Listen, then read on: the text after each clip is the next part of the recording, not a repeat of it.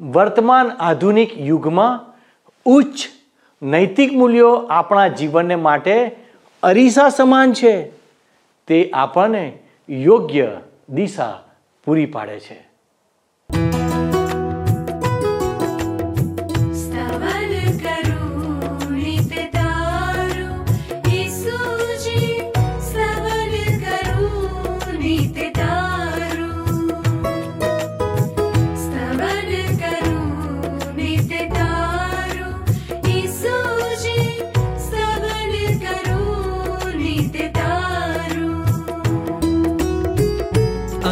सवारे साध सुनीतौ महिमा प्रभु तार।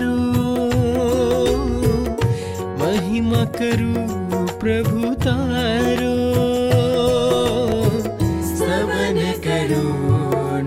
नार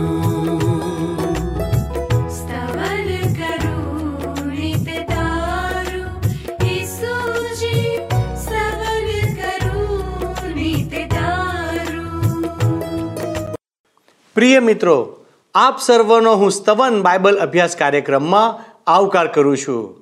હું આશા રાખું છું કે અમારી સાથે દરરોજ વચનના આ અભ્યાસ અને શિક્ષણ દ્વારા તમે વચનના રહસ્યોને શીખી રહ્યા છો અને સમજી રહ્યા છો.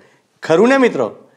હું વિશ્વાસ રાખું છું કે ગત બાઇબલ અભ્યાસ દ્વારા ચોક્કસ તમને તમારા આત્મિક જીવનમાં લાભ થયો હશે. હું મારા નવા દર્શકોને જણાવવા માગું છું કે આ દિવસો દરમિયાન અમે માથીની સુવાર્તાનો અભ્યાસ કરી રહ્યા છીએ.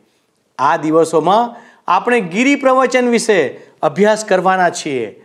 પ્રભુ ઈસુએ ધન્ય કોને તે વિશે અદ્ભુત બાબતો માથીને લખેલી સુવાર્તા તેના પાંચમા અધ્યાયની એકથી બાર કલમોમાં જણાવ્યું છે. આ ગિરી પ્રવચને જગતના ઘણા લોકોને ઉત્તેજન પૂરું પાડ્યું છે. આ પ્રવચન આપણી આત્મિક ભૂખને સંતોષ પમાડે છે. આપણા રોજિંદા જીવનમાં પણ આ શિક્ષણ ખૂબ જ ઉપયોગી છે. આ તો આપણા જીવનને એક માપદંડ પૂરું પાડે છે. તો વહાલા દર્શક મિત્રો, આવો આવા અદ્ભુત શિક્ષણને ધ્યાનથી સાંભળીએ. ગિરી પ્રવચન. એ શીર્ષક નીચે તમે જોશો તો પાંચમા અધ્યાયની પહેલી અને બીજી કલમમાં લખ્યું છે કે ઈસુ ટોળાને લીધે એક ટેકરી પર ચડીને ત્યાં બેસી ગયા. તેમના શિષ્યો તેમની પાસે આવ્યા અને તેમણે તેઓને શિક્ષણ આપવાનું શરૂ કર્યું. હવે જો કે પ્રભુ ઈસુ ખ્રિસ્તે ટોળાને, એટલે કે જન સમુદાયને, ઉદ્દેશીને આ શિક્ષણ નથી આપ્યું, પરંતુ ટોળામાંથી પોતાના પસંદ કરેલા શિષ્યોને અલગ તારવીને એક બાજુ ઉપર લઈ જઈને આકાશી રાજ્યનું, ઈશ્વરના રાજનું શિક્ષણ આપ્યું. પ્રભુ ઈસુ ખ્રિસ્તના શિષ્યો તરીકે શિષ્યોએ જે જાણવાની અને જે રીતે જીવન જીવવાની જરૂર હતી, એ પ્રમાણે એ બધી બાબતો પ્રભુ ઈસુ ખ્રિસ્ત જણાવે છે. હવે તમારી સ્થિતિ, મિત્ર, કાં તો પ્રભુ ઈસુ ખ્રિસ્ત પર વિશ્વાસ કરનાર વ્યક્તિ તરીકે છે, અથવા તો વિશ્વાસ નહીં કરનાર વ્યક્તિ તરીકે હોઈ શકે. પરંતુ તમને ઈશ્વરના વચનો જણાવવામાં આવ્યા છે. એ વચનની ઉપર તમે વિશ્વાસ મૂકીને તમે ઈશ્વરના રાજના વારસદાર બની શકો છો. એમ કરીને તમે ગિરી પ્રવચનની સીધે સીધી અસર અને ઉપયોગિતા તમારા જીવનમાં અનુભવી શકો છો. હવે ધન્યતાઓ આપણી સમક્ષ આવે છે. ધન્ય કોને? એ શીર્ષક નીચે તમે જોશો તો ત્રીજા ત્રીજી કલમમાં, પાંચમા અધ્યાયની ત્રીજી કલમમાં લખ્યું છે, પોતાની આત્મિક જરૂરિયાત જાણનાર લોકોને ધન્ય છે. આકાશનું રાજ તેઓનું છે. આ કલમ કહે છે કે પોતાની આત્મિક જરૂરિયાત જાણનારને ધન્ય છે. અહીં તમે જોશો મિત્ર, તો માત્ર આત્મિક જરૂરિયાત જાણવા ઉપર જ ભાર નથી મૂકવામાં આવ્યો, પરંતુ આત્મિક જરૂરિયાત જાણનાર વ્યક્તિને ધન્ય છે. એ બાબત ઉપર ભાર મૂકવામાં આવ્યો છે. પોતાની આત્મિક જરૂરિયાત જાણનાર વ્યક્તિ ઉપર. કારણ કે પોતાની આત્મિક જરૂરિયાત જાણનાર વ્યક્તિ નમ્ર ભાવથી પૂરેપૂરી આધીનતાથી પ્રભુ ઈસુ ખ્રિસ્તે જણાવેલ વચનો પ્રમાણે પોતાનું જીવન જીવે છે. એ સમાજની સામે, કુટુંબની સામે, પોતાના મિત્રોની સામે, અન્ય કોઈ પણ વ્યક્તિની સામે ગર્વ નથી કરતો, અભિમાન કરતો નથી. પોતાના આત્મિક જીવન વિશે એ બડાઈ મારતો નથી. એ તો નમ્ર છે, નમ્ર. પોતે નબળો છે એવી પોતાની વાસ્તવિકતાથી એ વાકેફ છે. એ સંપૂર્ણ રીતે ઈસુ ખ્રિસ્ત ઉપર આધારિત એવું જીવન જીવે છે મિત્ર. શું તમે તમારી આધ્યાત્મિક પરિસ્થિતિ વિશે અભિમાન ધરાવો છો મિત્ર? તમે તમારી જાતિ વિશે, જ્ઞાતિ વિશે, સામાજિક કે ધાર્મિક મોભાને આધારે કદી જ ગર્વ કરી શકતા નથી મિત્ર. કારણ કે ઈસુ ખ્રિસ્ત સમક્ષ તમે તમારી આત્મિક લાચારી, જરૂરિયાત બહુ જ સ્પષ્ટ જોઈ શકો છો. ચોથી કલમ છે, શોક કરનારને ધન્ય છે. ઈશ્વર તેઓને સાંત્વન આપશે. આ ચોથી કલમમાં જણાવેલ ધન્યતા બાઇબલમાં બીજા વચનોમાં પણ જોઈ શકાય છે મિત્ર, ખાસ કરીને સફાન્યાનું પુસ્તક. ત્રીજો અધ્યાય, બારમી કલમ અને મીખા સંદેશવાકનું પુસ્તક અને એનો સાતમો અધ્યાય. પોતાની આત્મિક પરિસ્થિતિ જાણનાર વ્યક્તિ પોતાની નિષ્ફળતા માટે, પોતાની નબળાઈ માટે, ઈશ્વર સમક્ષ નમ્ર ભાવે પશ્ચાતાપ કરે છે, પસ્તાવો કરે છે. પોતાનાથી જો કોઈ પાપ કે ભૂલ થઈ ગઈ હોય તો એ એમાં આનંદ નથી અનુભવતી એવી વ્યક્તિ, એમાં અભિમાન નથી કરતી. એ તો દિલગીરી વ્યક્ત કરે છે અને એ પણ માફી માગવાની પાપ કબૂલ કરવાની પૂરી તૈયારી સાથે. માત્ર પોતાની પાપી અવસ્થામાં એ ખેદ નથી અનુભવતી. ખેદની સાથે ઈશ્વર સમક્ષ માફી માગવાની વૃત્તિ ધરાવે છે અને પરિણામ એ આવે છે મિત્ર કે જે ભૂલ, જે અપરાધ કે પાપને માટે એ દુઃખી છે, એ પાપ એ ભૂલની માફી પ્રભુ ખ્રિસ્ત દ્વારા પ્રાપ્ત કરીને ઈશ્વરના દિલાસાનો એ પછી અનુભવ કરે છે. આગળ તમે જુઓ માથે અનુસાર સુપદેશ પાંચમો અધ્યાય, પાંચમી કલમ તો લખ્યું છે કે નમ્રજનોને ધન્ય છે, તેઓ ઈશ્વરના વરદાન પ્રમાણે ભૌતિક આશીષ પામશે. હવે આજે આપણે આજની દુનિયાના અનુભવ તરફ જોઈએ, તો આપણને ખબર પડે છે કે નમ્રજન પૃથ્વી ઉપરનું વતન કે આશીર્વાદ પામતું નથી. કેવી રીતે નમ્ર બની શકાય? નમ્ર કેવી રીતે બની શકાય? ઈસુ ખ્રિસ્ત નમ્ર હતા અને રાખ હતા અને ઈસુ ખ્રિસ્ત ઈશ્વરના વરદાન પ્રમાણે બધું જ પ્રાપ્ત કરશે. અને જો આપણે ઈસુ ખ્રિસ્તની સાથે છીએ મિત્ર, તો ઈશ્વરના રાજના આપણે વારસદાર છીએ અને એ જ આશીર્વાદો આપણને પણ મળશે. બાઇબલ જણાવે છે મિત્ર કે પવિત્ર આત્માના ફળના પ્રકારમાં પ્રેમ છે, આનંદ, શાંતિ, સહનશીલતા છે, માયાળું પડવું ભળાઈ વફાદારી, નમ્રતા અને સંયમ છે. માત્ર ઈશ્વર પવિત્ર આત્મા જ આપણને તોડી શકે છે, મિત્ર. ઈશ્વર પવિત્ર આત્મા આપણને નમ્ર બનાવી શકે છે. એ સિવાય તો આપણે ઘમંડી, કઠણ હૃદયના અને બળવાખોર હોઈએ છીએ, પણ ઈશ્વર પવિત્ર આત્મા આપણને સતત તોડવાનું કામ કરીને ઈશ્વરના સ્વભાવ પ્રમાણે ઘડવાનું કામ કરે છે. હવે ચોથી ધન્યતા જુઓ, છઠ્ઠી કલમ. માથે અનુસાર શુભ સંદેશ પાંચમો અધ્યાય, છઠ્ઠી કલમ. ઈશ્વરની માગણી પ્રમાણે વર્તવાની ઉત્કંઠા ધરાવનારને ધન્ય છે. ઈશ્વર તેઓને સંપૂર્ણ સંતોષ આપશે. હવે તમે જુઓ મિત્ર, સ્વાભાવિક રીતે માણસ શું કરે છે? શું આપણામાં સહજ રીતે, આપણી પોતાની રીતે ઈશ્વરની ઉત્કંઠા પ્રમાણે વર્તવાની ઝંખના હોય છે ખરી? જો તમે નિખાલસ હશો તો તમે કહેશો કે ના, નથી હોતી. એવી કોઈ ઝંખના આપણામાં નથી હોતી. ઈશ્વરની ઉત્કંઠા પ્રમાણે વર્તવાની ઝંખના. સ્વભાવે પાપી માણસ પોતાની મેળે, પોતાની જાતે કદી જ ઈશ્વરની ઈચ્છા પ્રમાણે વર્તવાની ઉત્કંઠા કે ઈચ્છા ધરાવતો જ નથી મિત્ર. ઈશ્વર અને ઈશ્વર વિશેની વાતો એને તો નિરસ લાગે છે, નિરર્થક લાગે છે. એને એવી બાબતો પ્રત્યે હસવું આવે છે અને એ આવી હકીકતોને મૂર્ખતારૂપ ગણે છે કારણ કે આત્મિક રીતે એ મૂર્ખ છે, અજ્ઞાન છે. ઈસુ ખ્રિસ્ત ઉપરના વિશ્વાસ દ્વારા આપણે સ્વર્ગીય ડાપણ અને જ્ઞાનનો ખજાનો પ્રાપ્ત કરી શકીએ છીએ. આ પૃથ્વી ઉપર આપણે ઈશ્વરની ઉત્કંઠા પ્રમાણે વર્તવાની ઈચ્છા અને સમજણ પ્રાપ્ત કરી શકીએ છીએ. શક્ય છે મિત્ર કે આપણી ચારેય બાજુ અન્યાય હોય, ભ્રષ્ટતા હોય, પાપ હોય, અનૈતિકતા હોય, ચારે બાજુએ એટલી હદે બગડી ગયેલું લાગે કે જાણે સુધરવાની કોઈ આશા જ ના દેખાતી હોત. પણ જે કોઈ માણસ આવી પરિસ્થિતિમાં ઈસુ ખ્રિસ્ત પર વિશ્વાસ કરે, જાતે પછી તો એ ઈશ્વરની ઈચ્છા પ્રમાણે જીવતો થાય અને ઈશ્વરની ઈચ્છા પ્રમાણે જીવવાની ઉત્કંઠા ધરાવી શકે. હવે સાતમી કલમ જુઓ, બીજા પ્રત્યે દયા દાખવનારને ધન્ય છે. ઈશ્વર તેઓ પર દયા રાખશે. ઈશ્વરે ઈશ્વર પુત્ર પ્રભુ ઈસુ ખ્રિસ્તમાં મિત્ર આપણી ઉપર દયા દર્શાવી છે. દયા કરી છે.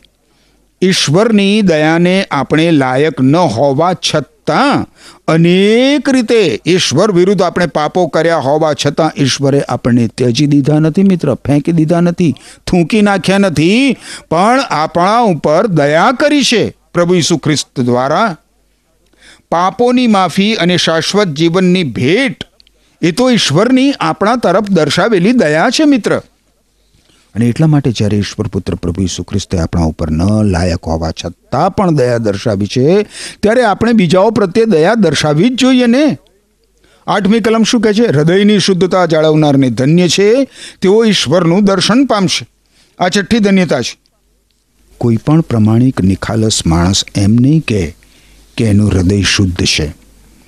બાઇબલ કહે છે, મિત્ર, હૃદય સૌથી કપટી છે, તે અતિશય ભૂંડું છે, એને કોણ જાણી શકે? યર્મિયા સંદેશવાકનું પુસ્તક, સત્તરમો અધ્યાય, નવમી કલમ પ્રમાણે. હવે જો માણસનું હૃદય કપટી હોય, ભયંકર હોય, ભૂંડું હોય, માણસ તો પછી એને કેવી રીતે શુદ્ધ કરી શકે? ઈસુ ખ્રિસ્ત આનો ઉત્તર આપતા પોતાના શિષ્યોને યોહાન અનુસાર શુભ સંદેશના પંદરમા અધ્યયની ત્રીજી કલમમાં કહે છે કે જે સંદેશ મેં તમને આપ્યો છે, એના દ્વારા તમે શુદ્ધ થઈ ચૂક્યા છો. યોહાન એમણે લખેલા પ્રથમ પત્રના પહેલા અધ્યયની સાતમી કલમમાં પણ જણાવે છે કે ઈશ્વરના પુત્ર ઈસુ ખ્રિસ્તનું લોહી આપણને સર્વ પાપથી શુદ્ધ કરે છે. એટલે મિત્ર, આપણા હૃદયોને શુદ્ધ કરનાર માત્ર ઈશ્વર પુત્ર પ્રભુ ઈસુ ખ્રિસ્તનું પવિત્ર રક્ત છે. નવમી કલમ જુઓ શું કહે છે? આપણામાં શાંતિ સ્થાપનારને ધન્ય છે. માણસોમાં શાંતિ સ્થાપનારને ધન્ય છે. ઈશ્વર તેઓને પોતાના પુત્રો કહેશે શું તમે આજે પૃથ્વી ઉપર કોઈ એક વ્યક્તિને પણ શાંતિ કરાવનાર તરીકે ઓળખાવી શકો ખરા મિત્ર? ના. કોઈને પણ આપણે ઓળખાવી શકીએ એમ નથી. ઈશ્વર પુત્ર ઈસુ ખ્રિસ્તમાં જ શાંતિ સ્થપાય છે કારણ કે એ એટલા માટે જ આ પૃથ્વી ઉપર આવ્યા હતા મિત્ર. ઈસુ ખ્રિસ્ત પોતે શાંતિના રાજકુમાર છે. ઈસુ ખ્રિસ્ત પોતે શાંતિના સરદાર છે. અને ઈસુ ખ્રિસ્તે પાપી, અન્યાયી માણસની પવિત્ર ન્યાયી ઈશ્વર સાથે સલાહ શાંતિ પોતાના પવિત્ર લોહી દ્વારા કરાવી છે મિત્ર. ઈસુ ખ્રિસ્તમાં શાંતિનો અનુભવ કરનાર વ્યક્તિ બીજી વ્યક્તિઓને પણ પોતાને મળેલી શાંતિ વિશે જણાવીને બીજાને શાંતિના રાજા ઈસુ ખ્રિસ્ત તરફ દોરે છે, મિત્ર. પ્રભુ ઈસુ ખ્રિસ્ત આજના અશાંત, ચિંતિત અને ગમગીન બનેલા માનવીને પોતાની શાંતિ આપતા જણાવે છે કે હું તમને શાંતિ આપીને જાઉં છું. મારી પોતાની શાંતિ હું તમને આપું છું. જેમ દુનિયા તમને શાંતિ આપે છે, તેમ હું આપતો નથી. यो अनुसार चोप सन्देश चौधौँ अध्याय सत्याविसमी कलम।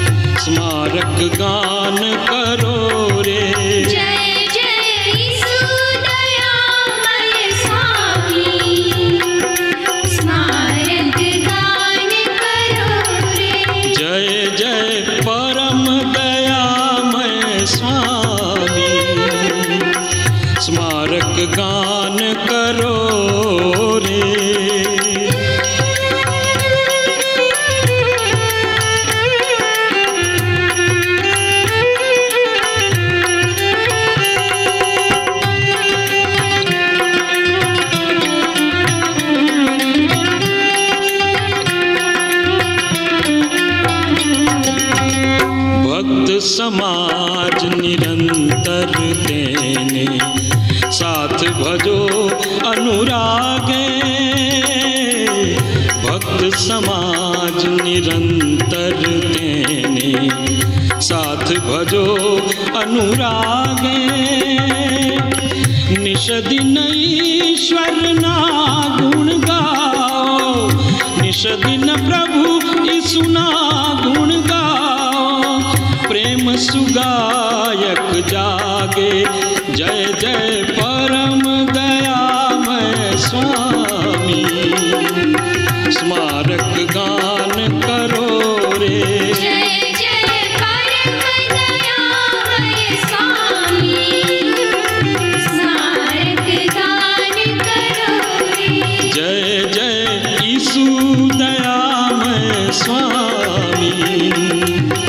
સ્મારક ગામ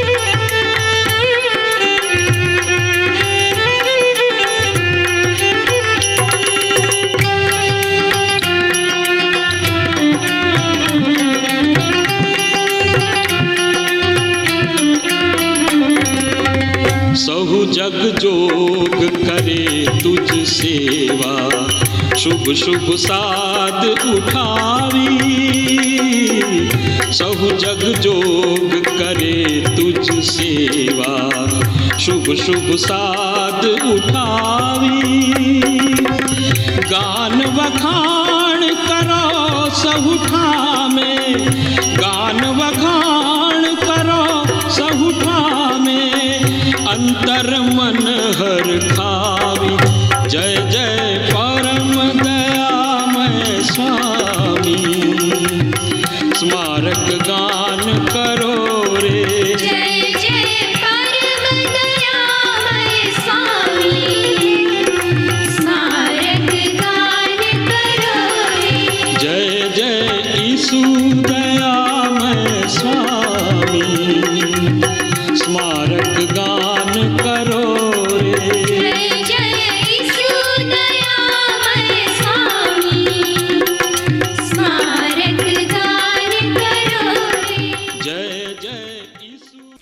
તમે જુઓ આગળ દસમી કલમ, માથી અનુસાર શુભ સંદેશ, પાંચમો અધ્યાય, દસમી કલમ.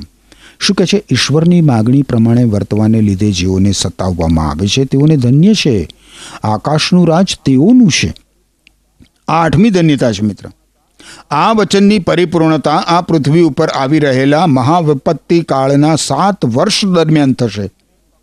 પ્રભુ ઈસુ ખ્રિસ્તને પક્ષે ઊભા રહેવાને કારણે, સત્યને પક્ષે ઊભા રહેવાને કારણે દુનિયાના લોકો ઈશ્વરના લોકોની સતાવણી કરશે, એમના ઉપર અત્યાચાર ગુજારશે. આજે પણ જે લોકો ઈશ્વર પરાયણ જીવન જીવે છે, એને લીધે એમણે શારીરિક, માનસિક, આર્થિક અને આત્મિક રીતે સહન તો કરવું જ પડે છે, વેઠવું પડે છે, પણ એનો બદલો મિત્ર તમને ઈસુ ખ્રિસ્ત પોતે આપશે. ઈસુ ખ્રિસ્ત પર વિશ્વાસ કરનાર વ્યક્તિઓ આ પૃથ્વી ઉપર આકાશના રાજને ધ્યાનમાં રાખીને, આકાશના રાજને ધ્યાનમાં રાખીને પોતાનું જીવન જીવે છે. આ પૃથ્વી ઉપર જીવતા આકાશી રાજને માટે ગમે તે વેઠવા માટે અને સહન કરવા માટે એવા લોકો તૈયાર હોય છે. ચારે બાજુ અરાજકતા હોય, અનૈતિકતા હોય, ભ્રષ્ટાચાર હોય, સતાવણી હોય, દુઃખો હોય, સંકટો હોય, ઝંઝાવાતો હોય પોતાના જીવનમાં પરીક્ષણો હોય, પ્રલોભનોનો સામનો કરવાનો આવતો હોય, તો પણ ગમે તે ભોગે એવી વ્યક્તિ ઈસુ ખ્રિસ્તના પક્ષમાં જ ઊભી રહે છે.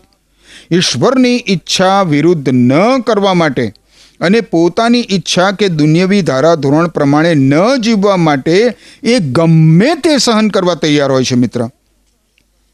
ઈશ્વરની માગણી પ્રમાણે વર્તવાને લીધે જેઓને સતાવવામાં આવે છે તેઓને ધન્ય છે, મિત્ર, કારણ કે આકાશનું રાજ તેઓનું છે. હવે અગિયારમી અને બારમી કલમ જુઓ તો લખ્યું છે કે મારા અનુયાયી હોવાને લીધે પ્રભુ ઈસુ ખ્રિસ્ત પોતાના શિષ્યોને આ પ્રમાણે કહે છે, મિત્ર, કે મારા અનુયાયી હોવાને લીધે માણસો તમારી નિંદા કરે તમારા ઉપર જુલમ ગુજારે અને તમારી વિરુદ્ધ જાત જાતની જુઠ્ઠી વાતો બોલે ત્યારે તમને ધન્ય છે. આનંદિત થાઓ અને ઉલ્લાસી રહો કારણ તમારા માટે આકાશમાં મહાન બદલો રાખવામાં આવ્યો છે. તમારી પહેલાં થઈ ગયેલા ઈશ્વરના સંદેશવાહકોને પણ તેમણે એ જ રીતે સતાવ્યા હતા. ઈસુ ખ્રિસ્ત કહે છે કે મારા અનુયાયી હોવાને લીધે તમારી નિંદા થાય. તમારા ઉપર જુલમ ગુજારવામાં આવે. તમારી સતાવણી કરવામાં આવે. ત્યારે તમને ધન્ય છે. ત્યારે તમે આનંદિત થાઓ, ઉલ્લાસી બની રહો. ઈસુ ખ્રિસ્તના અનુયાયીના જીવનમાં, એના કુટુંબમાં, એના પરિવારમાં કદાચ કોઈ સતાવણી આવે. બહારથી આવે કે અંદરથી આવે? તો એ બધું સારા માટે હોય છે. કારણ કે સતાવણી દ્વારા પૃથ્વી ઉપરથી આપણી દ્રષ્ટિ ઊંચી થઈને ઈશ્વર તરફ ચોંટી રહે છે. બીજું કારણ એ છે મિત્ર કે સતાવણી દ્વારા ઉપર છલ્લી માન્યતા અને ઉપર છલ્લો વિશ્વાસ દૂર થઈ જાય છે અને એને સ્થાને બહુ ગાઢ એવી માન્યતા ઈશ્વર ઉપર, બહુ જ પ્રગાઢ એવો વિશ્વાસ ઈશ્વર ઉપર સ્થિર થાય છે. ત્રીજું કારણ એ છે કે જે લોકો વિશ્વાસ કરે છે પ્રભુ ઈસુ ખ્રિસ્ત ઉપર, એમને સતાવણી મજબૂત બનાવે છે, દ્રઢ કરે છે પ્રભુ ઈસુ ખ્રિસ્તમાં. અને ચોથી બાબત એ છે કે આપણા જીવનના દાખલા દ્વારા અને આપણા વલણ દ્વારા જે લોકો ઈશ્વર પરાયણ છે, એ લોકોને નમૂનો મળે છે. અને પાંચમું કારણ એ છે મિત્ર, કે જે આ માણસ, જે વ્યક્તિ કે જે લોકો આપણી સતાવણી કરતા હોય, એ લોકો આપણા પ્રેમ દ્વારા, એમની તરફ દર્શાવેલા આપણા પ્રેમ દ્વારા ઈશ્વરને શરણે આવી શકે છે. ઈશ્વરની સામે હાથ ઉગામવાને બદલે ઈશ્વરનો હાથ પકડી લેતા એ લોકો થઈ શકે છે. અને એટલા જ માટે મિત્ર, ઈસુ ખ્રિસ્તના અનુયાયી હોવાના કારણે, ઈસુ ખ્રિસ્તના શિષ્ય હોવાના કારણે આપણા જીવનમાં ભયાનક સતાવણી આવે. અંદરથી કે બહારથી આપણા પરિવાર ઉપર અત્યાચાર કરવામાં આવે. ત્યારે પ્રભુ કહે છે કે મારા અનુયાયી હોવાને લીધે માણસો તમારી નિંદા કરે, તમારા ઉપર અત્યાચાર કરે તમારી વિરુદ્ધ જાત જાતની જુઠ્ઠી વાતો બોલે ત્યારે તમને ધન્ય છે, આનંદિત થાવ અને ઉલ્લાસી રહો. કારણ કે તમારા માટે આકાશમાં મહાન બદલો રાખવામાં આવ્યો છે. આપણે એને જોઈ શકતા નથી, પણ પ્રભુ ઈસુ ખ્રિસ્ત આપણને એ મહાન બદલાની ખાતરી આપે છે. અને વાલા મિત્ર, તમારા માટે મારા હૃદયની એ જ પ્રાર્થના છે, તમારા પરિવાર માટે મારા હૃદયની એ જ પ્રાર્થના છે કે જો તમે ઈસુ ખ્રિસ્તના અનુયાયી છો જો તમે સાચે સાચ પ્રભુ ઈસુ ખ્રિસ્ત પર વિશ્વાસ કર્યો છે, પ્રભુ ઈસુ ખ્રિસ્તને શરણે આવ્યા છો. અને પછી ઈસુ ખ્રિસ્તના પક્ષમાં ઊભા રહેવાને કારણે, ઈસુ ખ્રિસ્તનું નામ લેવાને કારણે તમારા જીવનમાં કે તમારા પરિવારના જીવનમાં કોઈ સતાવણી આવે છે? તો મિત્ર, હિંમત રાખજો. હિંમત રાખજો. ઈસુ ખ્રિસ્ત તમારી સાથે છે. એ કદી જ કદી જ કદી જ તમને મૂકી દેશે નહીં, ત્યજી દેશે નહીં. ચાહે તો શહાદત વોરવી પડે, જીવ આપવો પડે, તો પણ ઈસુ ખ્રિસ્ત કહે છે કે તમે આનંદિત થાવ, ઉલ્લાસી રહો. આ પૃથ્વી ઉપરનું જીવન કેટલું મિત્ર? ખેંચી ખેંચીને એંસી વર્ષ, નેવ વર્ષ, સો વર્ષ? પણ એ અનંત જીવનનો તમે વિચાર કરો. સ્વર્ગમાં, ઈશ્વરની સાથે, ઈશ્વરના રાજમાં કેટલું અદ્ભુત એવું અનંત જીવન આપણને મળવાનું છે, ત્યારે એને નજરમાં રાખીને, જેનો કદી જ અંત આવવાનો નથી, એ જીવનને નજરમાં રાખીને આ પૃથ્વી ઉપરના એંસી કે નેવ કે સો વર્ષના જીવન માટે ઈસુ ખ્રિસ્તના નામને ખાતર જો કંઈ સહન કરવાનું આવે, અને ઘણી બધી વાર એવું પણ લાગે કે હવે આપણાથી સહન ના થાય, એટલું બધું સહન કરવાનું આવે, તો પણ તો પણ પ્રભુ ઈસુ ખ્રિસ્ત કહે છે કે આનંદિત થાવ અને ઉલ્લાસી રહો, કારણ કે તમારા માટે આકાશમાં મહાન બદલો રાખવામાં આવે છે. અને ત્યારે એવા સમયોમાં મિત્ર, પ્રભુ ઈસુ ખ્રિસ્તના આ પવિત્ર વચનો આપણે ધ્યાનમાં રાખવાની બહુ જ જરૂર હોય છે. પ્રભુ ઈસુ ખ્રિસ્તના આ અદ્ભુત એવા વરદાનને ધ્યાનમાં રાખવાની બહુ જરૂર હોય છે.